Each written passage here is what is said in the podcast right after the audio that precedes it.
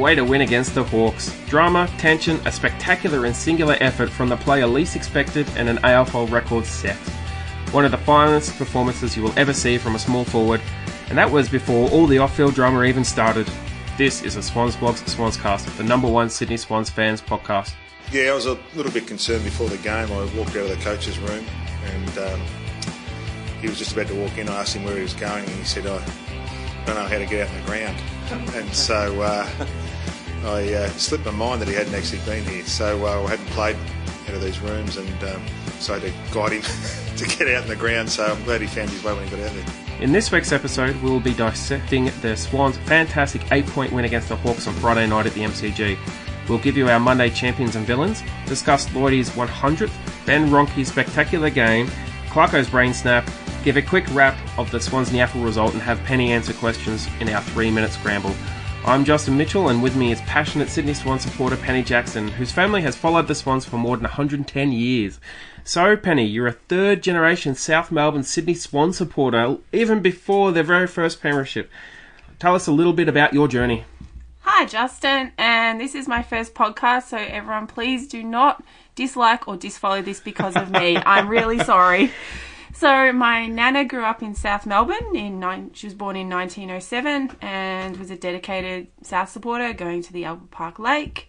She saw the first Swans premiership in our family in 1933, and I was born into it. I really had no choice, but it's been great, and I love the Swans. Now, your mum is also a Sydney Swan supporter as well, and she's uh, arguably more passionate.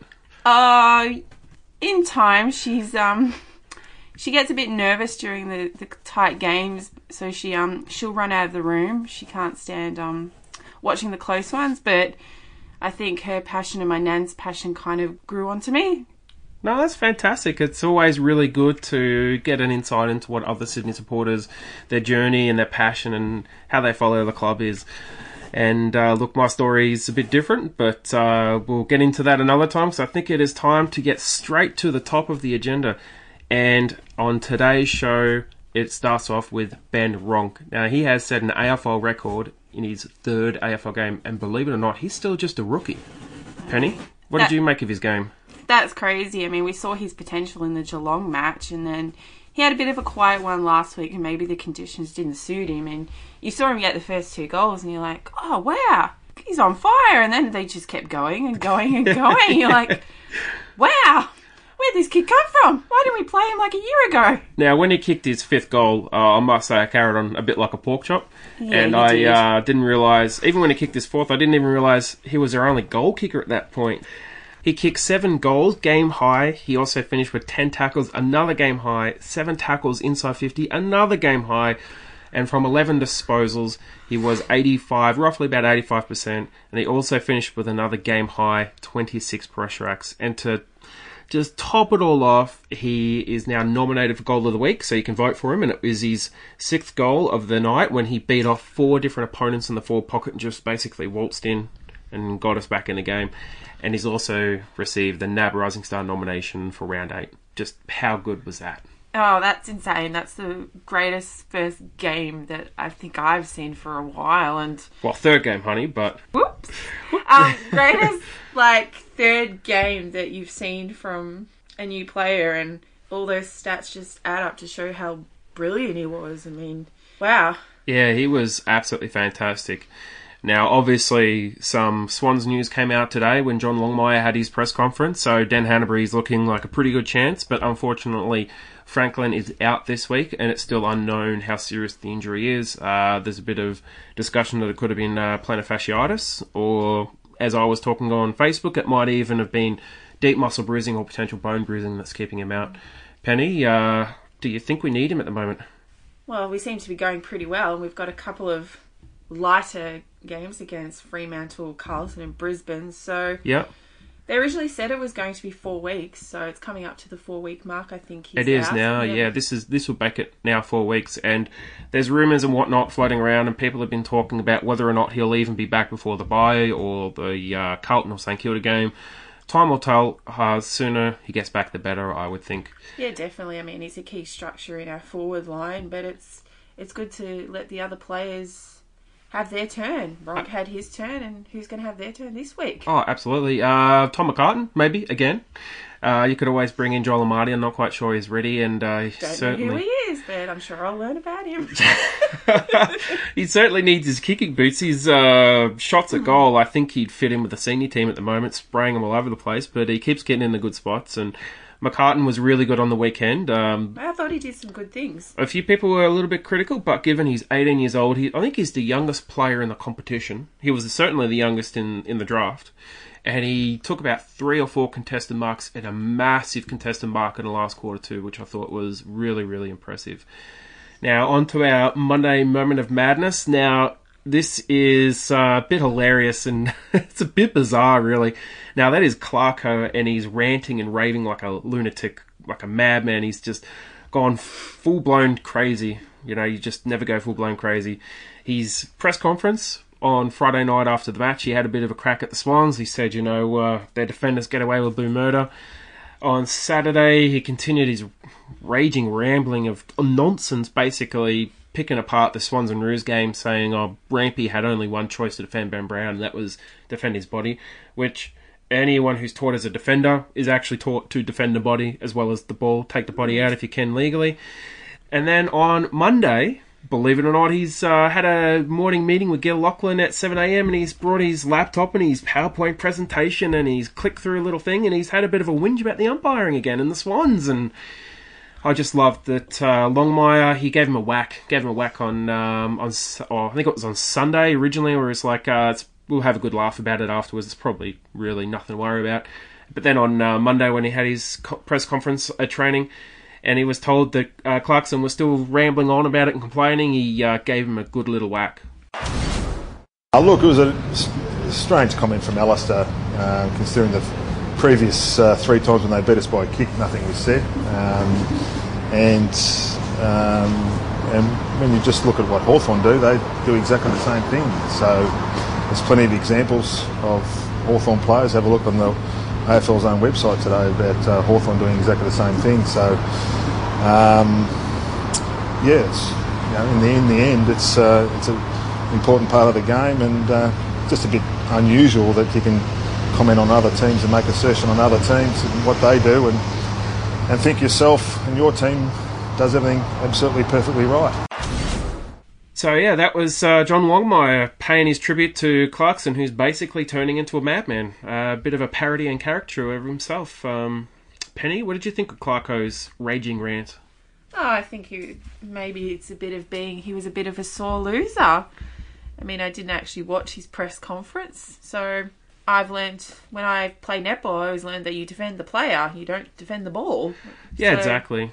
And no, it's an interesting analysis. I mean, if the Hawthorn had won, I'm sure he'd be singing a different. Hawthorn had won, I think Clarkson would be singing a different tune entirely. So, And also, Longmire pointed that out, that out after the match when he said, back even last year when Hawthorn were getting away with it, mm. he didn't say anything. So, it, yeah, you're right. It all just sounds like uh, sore loser, just a whinge for a whinge's sake. And as I said in the talking points after the match, he's just ripped that page straight out of the book of whinging from from Chris and Brad Scott, the two whingiest coaches in the yeah. AFL. Well, the media's gobbled it up and given them something to talk about this week. So, Well, yeah, deflection at deflection at its best, but now it just sounds a bit idiotic. Now, straight on to our Monday champion. Now, Penny, uh, you haven't gone for a Swans player in this week's Monday champion. Who have you gone for? well, I thought Ben Ronke was pretty obvious, so I decided to go a different player. I went with Steven Motlop. Really? Why is that? He kicked that match-winning goal. I mean, Port Adelaide had done everything to be in front, and then Adelaide came out of nowhere in those last two minutes. Yep. And then Adelaide got in front, and you even heard the commentators say every Adelaide player except for two is in the Port Adelaide forward line. They still managed to get the ball to him and get a goal. I mean, Geelong are probably thinking, wait, why did we let this guy go? Now Port Adelaide are thinking he's like their, you know, their new hero. They're going to go out and get Steven Motlop numbers on the back of their jumpers. Like, he's their prodigal son now. He's been their pickup of the season so far. Like there was a lot of talk about Jack Watts and a couple of the other players as well, but uh, he's certainly been their best pickup this year. Well, he certainly will be if he keeps going and doing what he's doing. Well, uh, I went the obvious one, of course. I always go pretty much a uh, Swans player or Swans something for the champion of the week. And Of course uh, you did. It's Of course easy. I. Of course It's easy. I took Ben Ronke. Uh, as you guys would have seen, uh, obviously I posted the video on Facebook um, pretty much right after the end of the match when he kicked that game-winning mark, and uh, we were pretty much in the box seat for his last quarter Game-winning performance. mark. Yeah, and uh, kicked the Game winning mark. he kicked the game-winning mark. Well, yeah, he, and he took the match-winning goal. Sure. let's uh, let's go back over that, and uh, we'll say he took the match-winning mark and kicked the match-winning goal. There you go. There we go. Yeah, a bit of alliteration there, unintentional. but he was fantastic, and uh, look, already discussed him at the top of the agenda. Uh, third game, still the rookie. I'm waiting for the Swans to just uh, chuck him a laundry bag with a dollar sign on it and a, and a blank check and say, just name your price because, geez, this kid can play. He can. Now, Monday villain. Penny, who was your Monday villain? I'm really sorry for this because I actually used to work with his girlfriend, but I'm going to go with James Sicily. Oh, yeah, I can see this coming. I can see it coming. Please explain why. Well, to be honest, he was a bit of a flog. the the waving of Luke Parker, thinking Luke Parker was going to get suspended. Then Luke Parker kicks the winning goal. Yep. Then he has to have a chat to the umpires because someone went, someone did something wrong at the end of the game, and you can clearly hear him saying "WTF." Yeah, yeah. So I think he's a bit of a sore loser as well. So I'm really sorry, Emma, for this, but your boyfriend is the villain. Yeah, look, um, in in that case, he actually did run up to the umpire, and you can see his mouth as it moves, and it's like, oh wow, geez, I'm surprised the umpire actually didn't pull him up for that. Perhaps he was having a crack about what happened on the wing. Maybe he demanded a 50 meter. You just you just never know. No, you don't know. But uh, people have been saying he's very much like Alastair Clarkson back in the day, and uh, look, um, if he's like Alastair Clarkson back in the day, he's pretty much as big of an angry ant as he was back then. Who is your villain? You can't copy me. No, no, as much as I want to, and I, am not even going to use Clarko because it's uh, I've already done it in my moment of madness. Uh, believe it or not, Essendon supporters. So I went to the Essendon Carlton game, and uh, Carlton pretty much were the better team on the day, and Essendon just went to water about halfway through the third quarter. And the vitriol and abuse that just in the crowd from the Essendon faithful was unbelievable. Uh, the hatred and disappointed was palpable. It was really quite a unbelievable experience. And then there was a video after the game outside the ground where an Essendon supporter had actually set his jumper on fire. So that that that club is just self-destructing at the moment. It is unbelievable just how fast they're going backwards. I, I you just can't go past that. I mean that that guy should should never be allowed in a in a football ground again or a football game, in my opinion. So Every supporter has their, every team has their fanatics. And yeah, exhibit A across the desk for me. But um, yeah, that, that's a bit ridiculous. A week is a long time in football, and in Essendon, knowing they're like are probably going to come out and smash Geelong next week, and this guy will be thinking, "Where's my scarf? Where's my beanie?" Essendon will be laughing because this guy has to spend another fifty bucks to buy a beanie and a scarf. So yeah, exactly. Especially if he had signatures on it, he's uh, gone and done the silliest thing he could possibly yeah, do. it's a bit over the top, but. This is why people love their sport and why we all love AFL. Yeah, it's a passionate sport. There's no question about that. Now, we put out a question to our listeners a bit earlier today, and we got some absolutely brilliant responses. We actually got quite a lot of responses, about three dozen responses, and I reckon we could be sitting here for about 10 minutes just reading them out. So, I'm just going to read out the uh, the pick of the responses, and the question was: Has Clarko lost the plot? First, he blames Longmire. Then the Swans and Rampe. Then he gets the scores wrong. He actually said 10 and 11 goals in two different interviews, despite the fact the Swans kicked 12. Then he chews the AFL CEO's ear off on Monday morning, whinging about the umpiring and the Swans again. Now, Jonathan from Twitter, he said Clarko isn't real good for scores. It was 10 goals at the presser, 11 goals on grandstand on Saturday. I've seen 10 goals be mentioned in a couple of articles also. I guess they're at the presser and not the game, which is a pretty good one because uh, we kicked 12 goals. Zach from Twitter, if Longmire had to meet with the AFL CEO every time we didn't get a free, he'd be down in Melbourne every week. Exhibit A, last week with that goal review. Yeah, exactly. And ever since then, they've uh, been paying or just reversing those marginal ones, like to the point where there's like a fingertip and it's just reversed. Pat from Facebook, mate, Hawks got so many free kicks too, and they still lost. They actually were ahead. AR, I think it was about uh, 18 or 16 at one point. Uh, They still won the free kick count. Betty from Facebook, if he had complained or whinged if the Hawks had won, it would make his argument more substantial. But to me, it's just plainly whinging because he lost and a sore loser. It's a good point. Good, good. Go, Betty. Go, Betty. James from Facebook. Are the Melbourne based coaches not getting from the umpires what they paid for? Oh, they did, however, get their money's worth with, with Kiz's non free kick in the forward pocket, and that was when Ronke kicked his sixth goal, that spectacular one. Those things are going to happen in a game. Unfortunately, you're going to get those those ones that should have been, and the ones that are definitely not a free kick, but get a free kick. It's Oh, yeah. Look, both teams got blocking free kicks for and against them, or, match, so I don't know what he's whinging about, to be honest. Now, Fran from Facebook, Clarkson is a friggin' muppet. Cannot disagree with you there. As John said, as John said, never a mention of any Swans getting away with blue murder when the Hawks beat us by a goal in the previous three encounters. Spot on. Now he goes running to the CEO of the AFL about this and apparently other teams. Yeah, he is having an absolute whinge. And she followed up with, grow a set and grow up, Alastair. Accept that you're outcoached and your players were outplayed last Friday and get over it, you sook.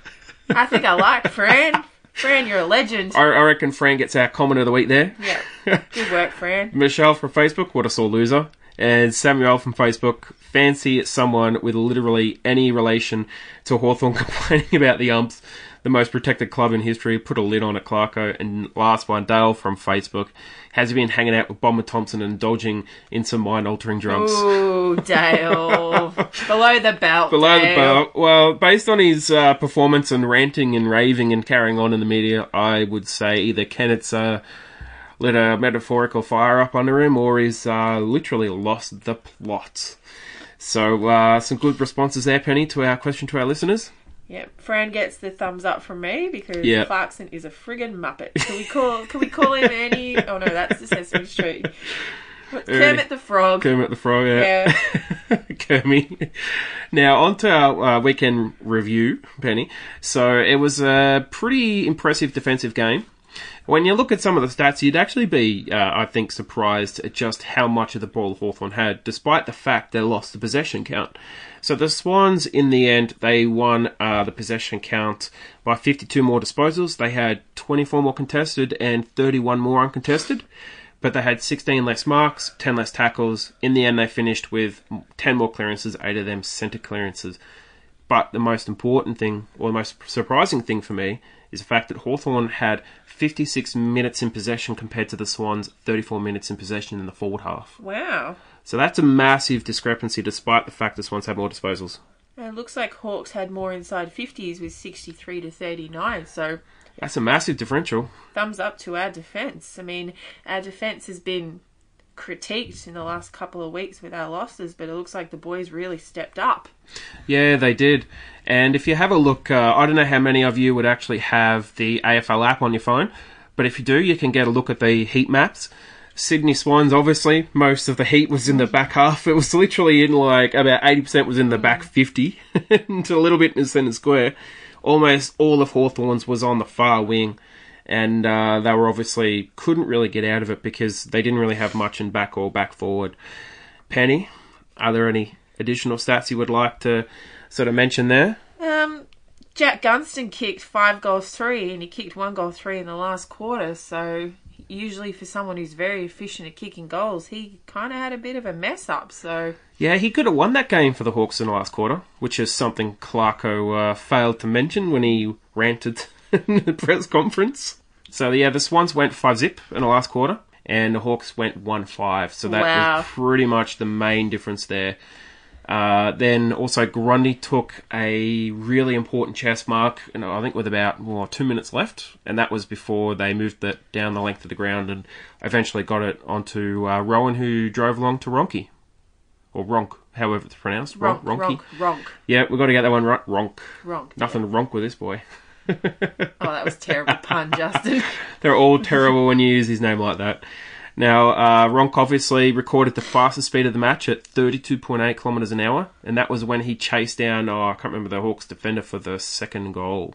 I don't remember. Well, Papley kicked it forward out of the pack, and uh, obviously was still trying to get into the ground at this point, but he kicked it forward out of the pack, uh, and then I'm not quite sure who it was. Might have been um, Uh, I'm not sure. But uh, he basically chased him down from about 15 metres away. The guy had a 15 metre head start and he chased him down, bumped him off the ball, and just dribbled it through. It was an absolutely sensational goal. I think it was Taylor Duryea for me. Yeah, it might have been. Yeah, and, and he's no slouch either. He's one of the quickest players in the team.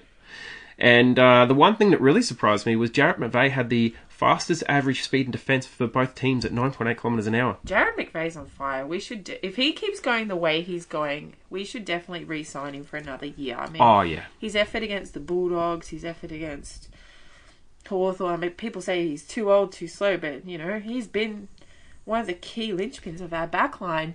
yeah. Look, he, was probably exploited a little bit last week against the Roos. Uh, Hartung really did a number on him on a few times, especially that goal, that touched goal.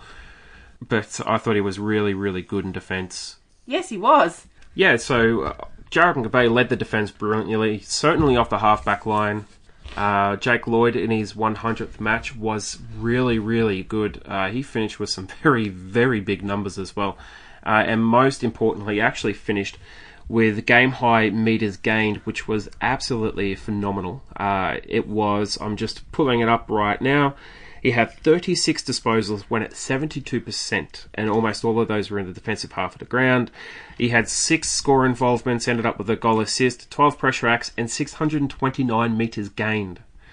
Good work, Lloydie. Now the coaches' votes came in tonight, so Ronke obviously got the 10. There was no, that was never in doubt. Parker was second with seven, so that's Parker. uh, that's a four from probably Longmire and a three from Clarkson. And then Well, at least Clarkson gave him a three. Gunston got, I think, five, and Lloyd came in with three. So that's probably just uh, Longmire giving him a three there. Now Grundy as well. He was very, very good coming out of defence. He was rarely beaten. Another game where he wound up with more than twenty disposals, uh, eight or more marks, and above ninety percent disposal efficiency, which is absolutely unheard of for this guy who was once considered the turnover king. And again, 400 meters plus meters gained. He's he played so well. He played really well. So this is for you, Amy. Grundy played great. Yeah, he did. Now, um, it's uh, it's a really good performance overall, but uh, we certainly can't go past it without at least giving Kieran Jack a bit of kudos there. Now, probably a little bit critical in the player ratings. yes. In, in reflect, uh, he probably deserved a bit more. He certainly set up Hayward's last goal. Um, I did say in the player ratings though that I, I like what he does. He still wins the ball. So what I wrote was he needs to clean up his disposal efficiency. He does so much great work, wins his own ball and moves the ball forward quickly and directly, but he still misses too much, uh, and he still goes at pretty much one out of two hitting a target, which is probably not really high enough. But that impressive pass to Hayward got us back in the game and gave us a chance.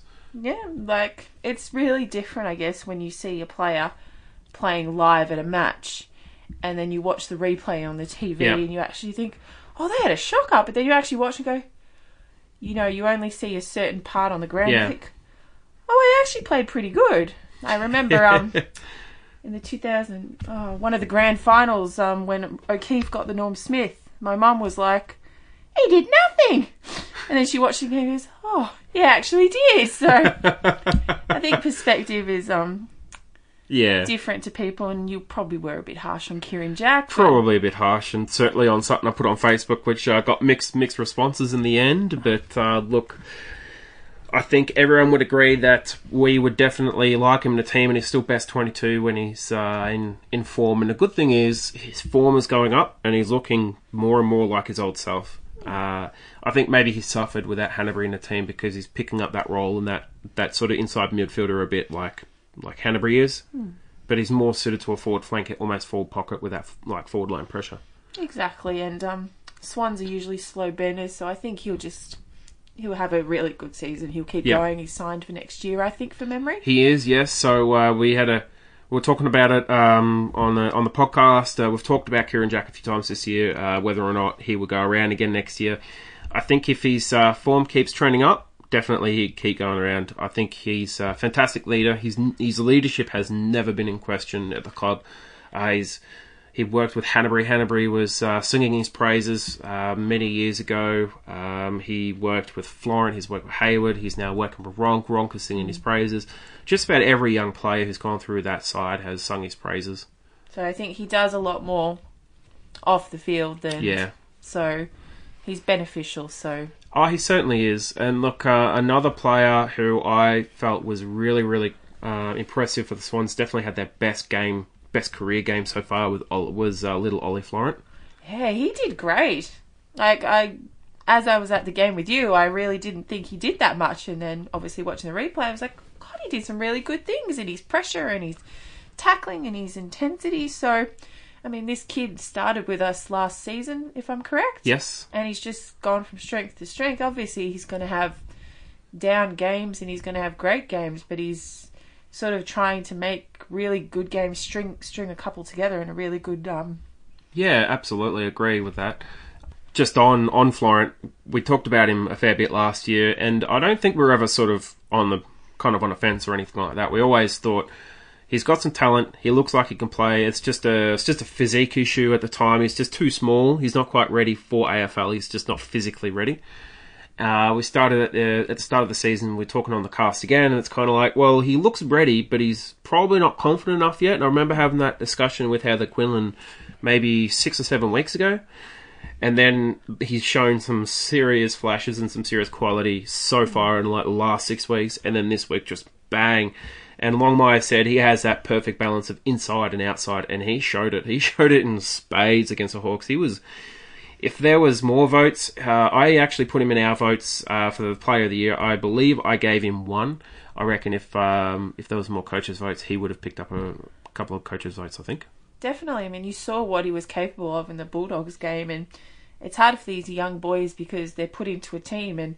You know, they have this expectation to play really well because Yep. you've got to play really well to keep your spot. And if you have a, you know, a bad match, people are like, oh, he needs the knee, go back to the Knee knee. yeah. So, you know, he's doing. We don't know what's going on behind the scenes, and Longmire's keeping him in for a good reason. So we're starting to see what that good reason is, and I guess like with any sport, the more you um, the more game time you get, the more your confidence grows, and we get to see, you know, the good reason behind him with him, Hayward, and Ronke. Yeah, absolutely.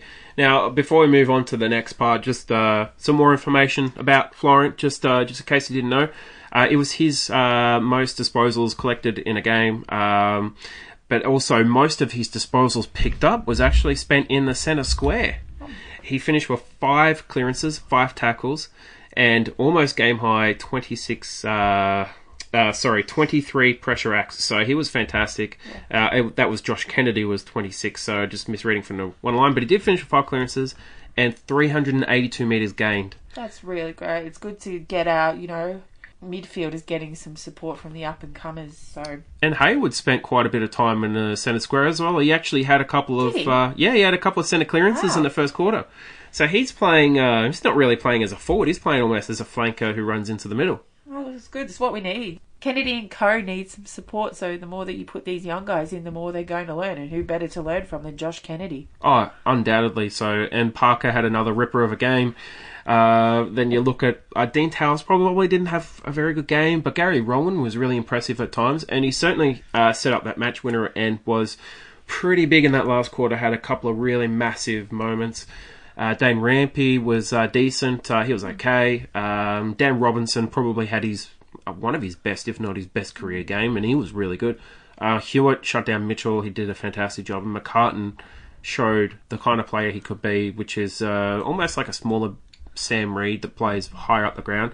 So he could even be like a tall winger or a tall forward flanker. Exactly. I mean, I've had this discussion with a certain um, Swans fan about the efficiency of Gary Rohan, and you know who I'm talking Yeah, yeah. about. We, we know who we're talking about. Um, and I know there's been a lot of criticism on Rohan because he doesn't have 30 possessions every week, but you know, I think he's one of those players that is never going to have 30 possessions every week. I think what he does for the team is those the little things, the, Yeah. the quick wins, like the kick to Ronke, the tackling, the hand passing. You know, Longmire's keeping him for a week, so he's not going out there and looking like he doesn't want to be bothered. He's Yeah. actually going out there and giving it his all and trying. And you know, one game that's actually going to all come together, and he's gonna we're going to see more of his brilliance. And um, as I said, with that so-called other, that other Gary Rohan fan, Yeah. it'll happen when the Swans make the grand final this year. So Well, uh, hopefully he, uh, he's had a couple of dreadful grand finals, fair to say, but uh, some most Swans players do. oh, So one of your favourites has had a couple of dreadful grand finals as well. ah, let's not talk about that. I think He we're, shall we're, remain unnamed. we're diverting off the topic. Um, but Gary Rohan, good on him. yeah, look, good on him. Everything he's been through this Yeah. year, and you know, one day he's going to have that great, awesome game and put all the. Yeah, look, uh, I think with the spread of goal kickers, obviously not against the Hawks, we only have four. But typically in, in uh, recent times, we have had a decent spread of goal kickers. Uh, it- it's quite ironic, actually, because Gunston and Bruce kicked eight of the Hawks' ten goals. And Ronke and Hayward kicked 10 of the Swans' 12 Wow. goals. So there's like absolutely no spread whatsoever between the two teams. They only had four goal kickers each. Well, if you know you've got a guy who's on fire kicking goals, why Give it to him, yeah. give it to him. Now, look, Gunston probably would have been best on ground if it wasn't for Ronke kicking that bag. Yes, he would have been. He, he almost won the game for Hawthorn off his own boot again, and He was uh, he was electric. That was probably the best game he's played since their premiership years. I'd say easily the best. Exactly. He's gone quiet recently in the last year and a bit, and I guess now that Roughead's starting to get a bit older, you know, Gunston's. I think he's still young from memory. I think he's about 26, 27, maybe 28. I'm not sure. So Gunston's like he's like almost Sam Reid. Gunston. Yeah. He's got that untapped, like he's got that great potential, and we almost saw it on the weekend. So Well, fortunately, he kicked that point in the 2012 grand final. yes, yes, I, I remember that. I'm like watching it, going, "Oh no, he's the dead eye." I can't And say bang. dick. I can't say dick. Can Yeah, I? you can. Okay. um, sorry, I didn't know if this was PG. He's the dead eye dick, and he's going to kick a goal, and we're going to lose, and then he hits, he kicks a point, and I was like, We're still in it. we're still in it. But anyway, diverging off topic. Yeah. Now, look, before we move on to the next part, uh, just a couple more sort of points from the game. Uh, both coaches described it, and even the commentary described it as a very open um, style game, despite the fact that um, the Hawks have more forward time uh, and also way more inside 50s, 24 more inside 50s. Uh, I think the proof is in the pudding now. The Swans' game plan now suits them on large grounds. Now it's just a case they've got to find that balance so they can win on the SCG. And if they can keep that winning form away from home, they're going to be a very, very difficult team to stop. Now, the Swans, that was the first time they've beaten the Hawks in four games, Yes. but they've actually beaten them three of the last four times at the MCG, so they actually hold a pretty good record there. Uh, Sinclair and McEvoy was one of our matchups for the game, and for the most part, they were pretty much equal, but in the end, McEvoy was probably their third, second or third best player. Um, as we said before, Gary Rohan and Kieran Jack had some massive moments in the last quarter. Uh, Hayward's kicked nine goals from his last three games, three in each game. Now He can play. I know he can play. He can definitely play. He's going to have to keep uh, keep that form up at least for another week or two uh, before Franklin comes back. So, I'd like to keep him up for the rest of the season, not just Oh, the next yeah, I'd week like or him. two.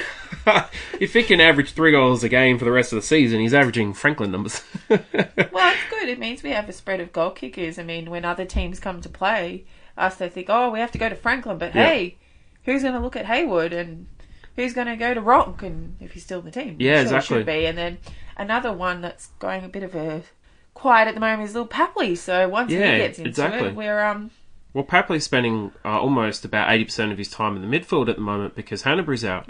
So he's playing almost what Ben McGlynn used to do. And then, you, of course, you've got Sam Reid, which will free up Rohan to be a bit more attacking and a bit more aggressive. So it's it's a really positive, um, I guess, when you're looking at it in, in further down the road after the buy about what that team makeup could actually look like. They could look like a real, genuine goal scoring machine. Exactly, and sometimes you need those games to. Unfortunately, you need those losses to say, "Hey, this is where we are, and this is where we need to go." And beating your nemesis at the MCG is a good Oh, way to. it's good about- way to. It's a good way to start It's the se- get a season going. Best way to start, especially the uh, scum. Yeah. well, hope, hopefully we keep that winning form Yeah. going, and the next three games will certainly give us a bit of breathing space. But Yep. a week is a long time in football, so I don't want to be here next Monday dissecting the No. Loss.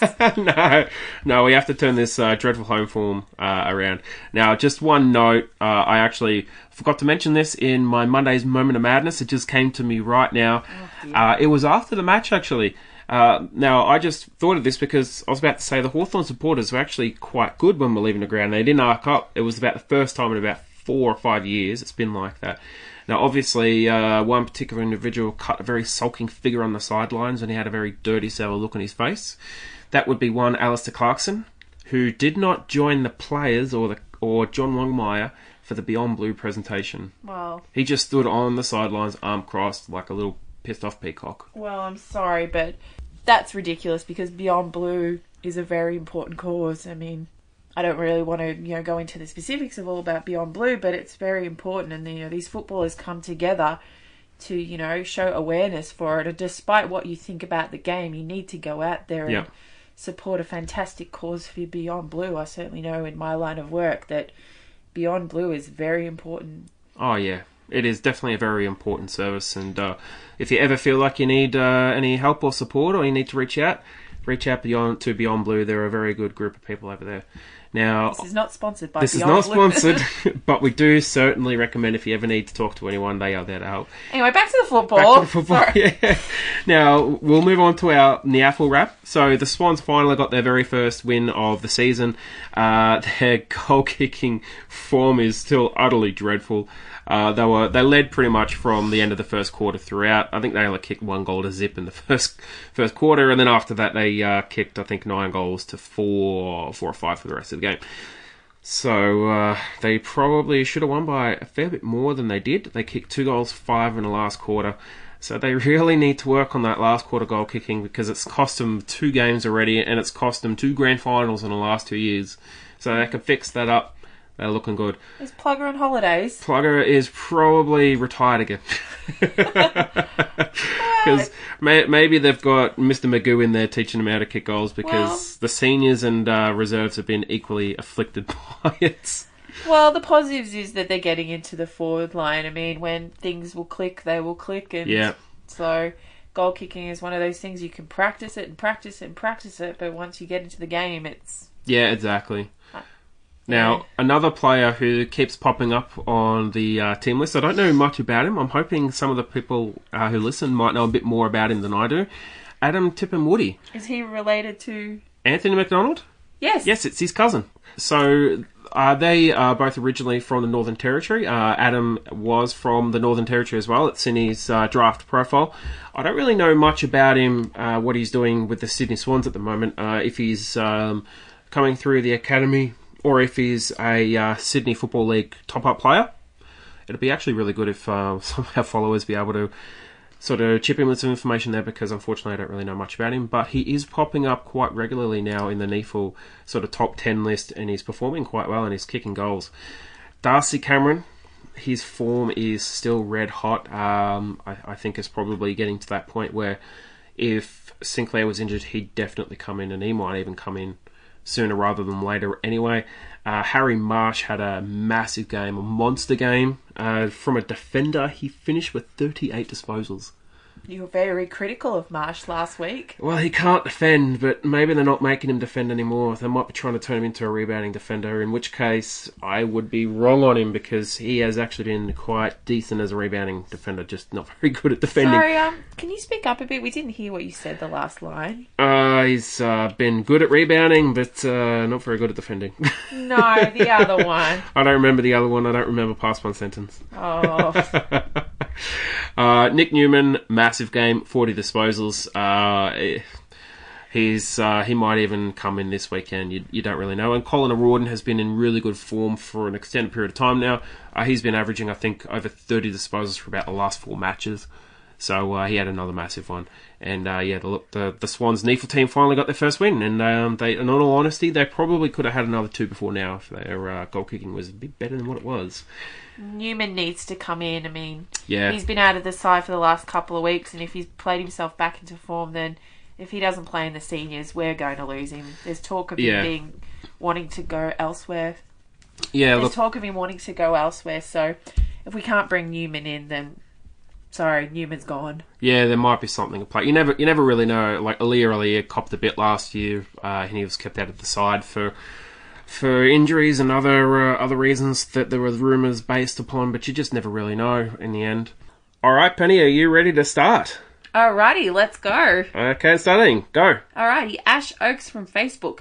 Can you explain why Nick Nat gets a week for a good tackle, but others such as Burton, Mitchell, Parker, and McVeagh get zero for acts that we all expected weeks for?